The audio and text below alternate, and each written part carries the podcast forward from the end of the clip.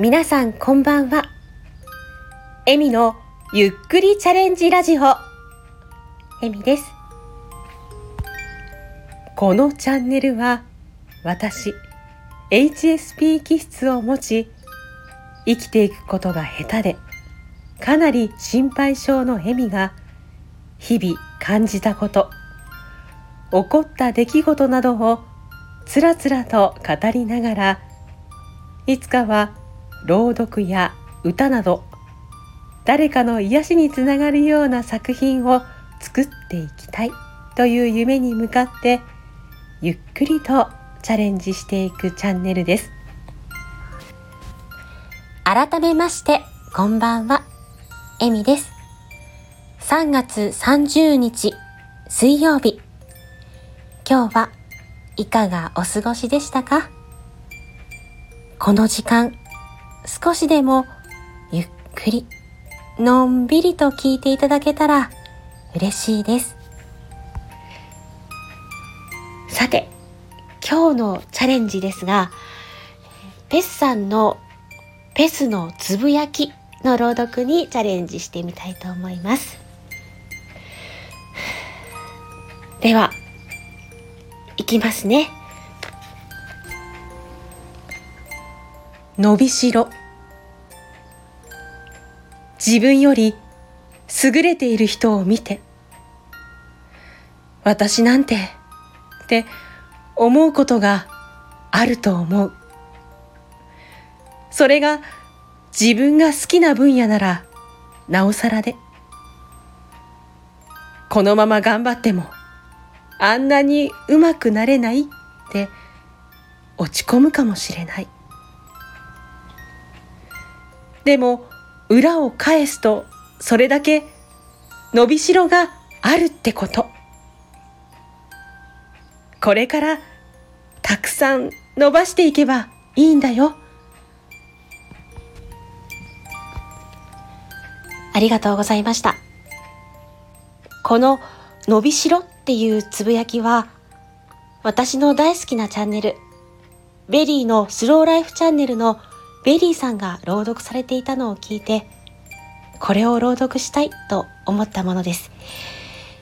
もともとペスさんのインスタグラムを拝見していいなと思っていたつぶやきの一つではあったのですが、ちょうどこれを聞いたとき、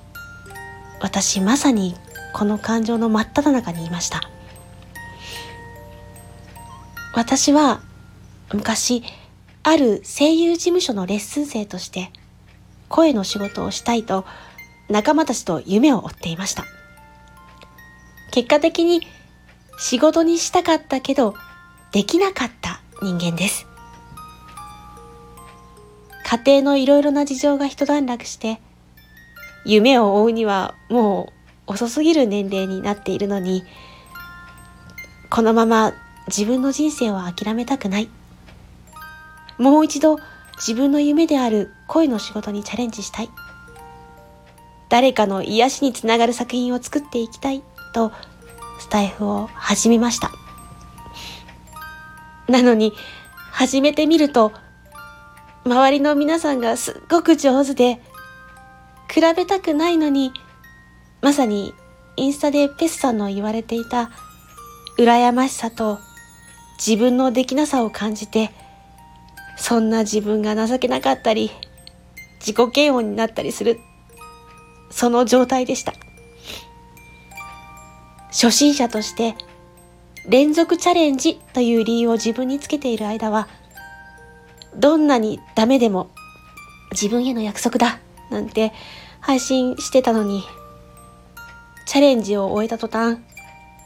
このレベルを出していいのか、何を話せばいいのか、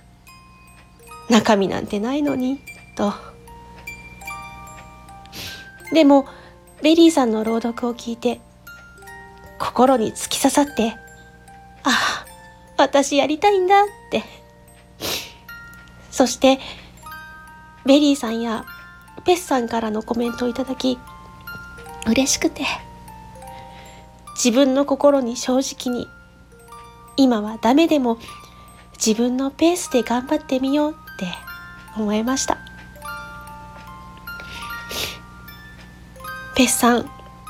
ベリーさん、ありがとうございます。ペスさんのつぶやきは、本当に心の薬箱みたいで、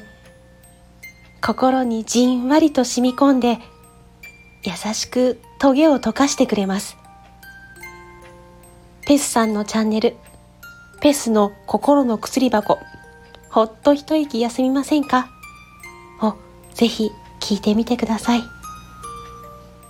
お二人のように誰かを勇気づけることができる人になりたい。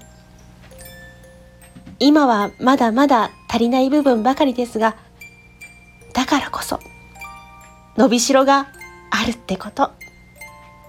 伸ばしていきたいです。最後まで聞いていただき、ありがとうございました。この放送が少しでも